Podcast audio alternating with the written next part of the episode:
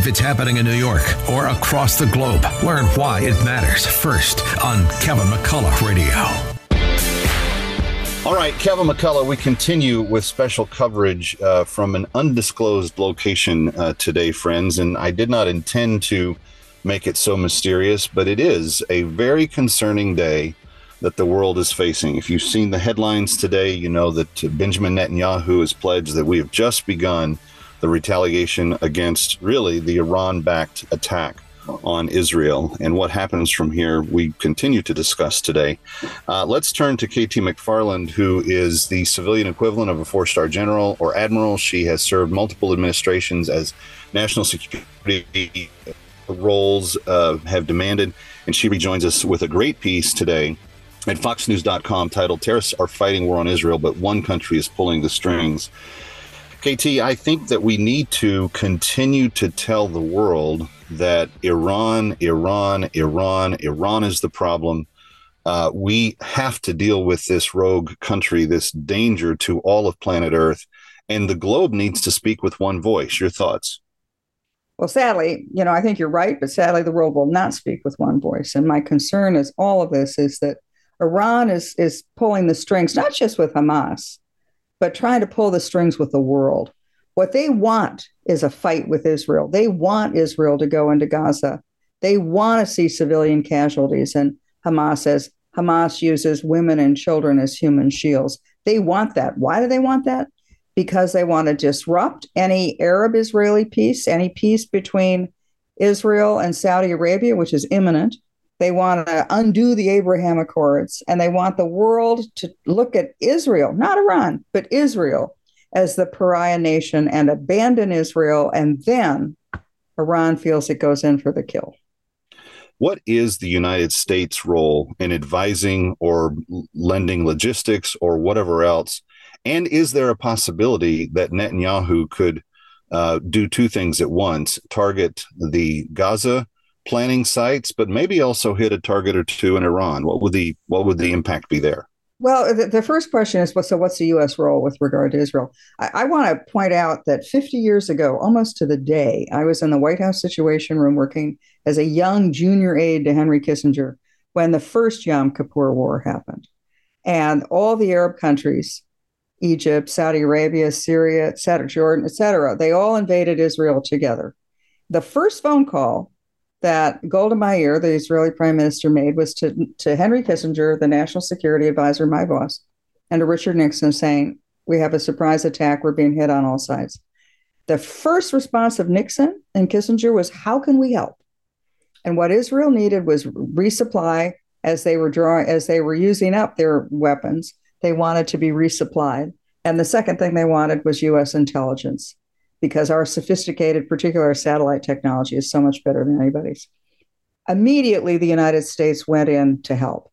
Now, we sent stuff on C 130s. European countries didn't want to take sides, didn't want to support Israel. They would not let American aircraft refuel on European air sites to, on their way to Israel. So that's one indication. Nothing much has changed in the last 50 years, except the adversary this time is hmm. Iran. And my concern is that what Iran is doing is trying to isolate Israel, as I said.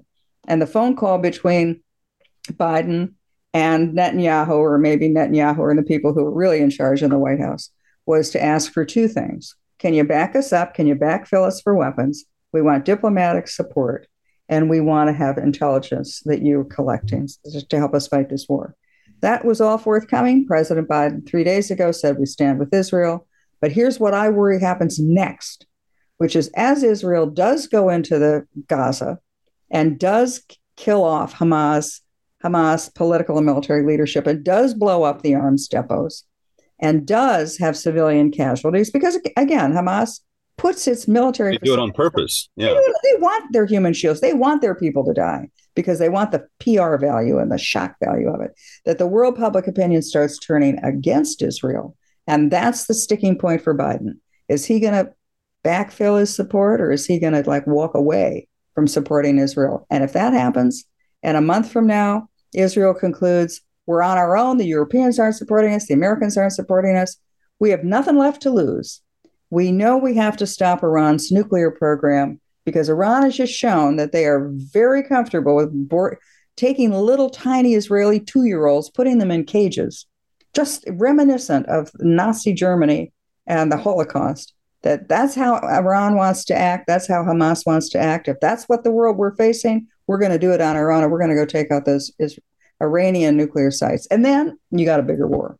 Now, the second question is the Hamas question, and plus the Hezbollah question in the north, and I think it will be difficult, although not impossible, for Israel to take on two and potentially even a three sided war.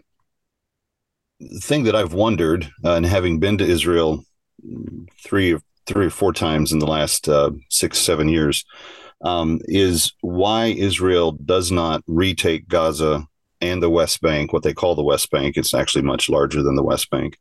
Um, but why they don't take that territory and tell the world to stick a fork in it. Like they just they every time they give up land, they end up suffering these types of um, atrocities.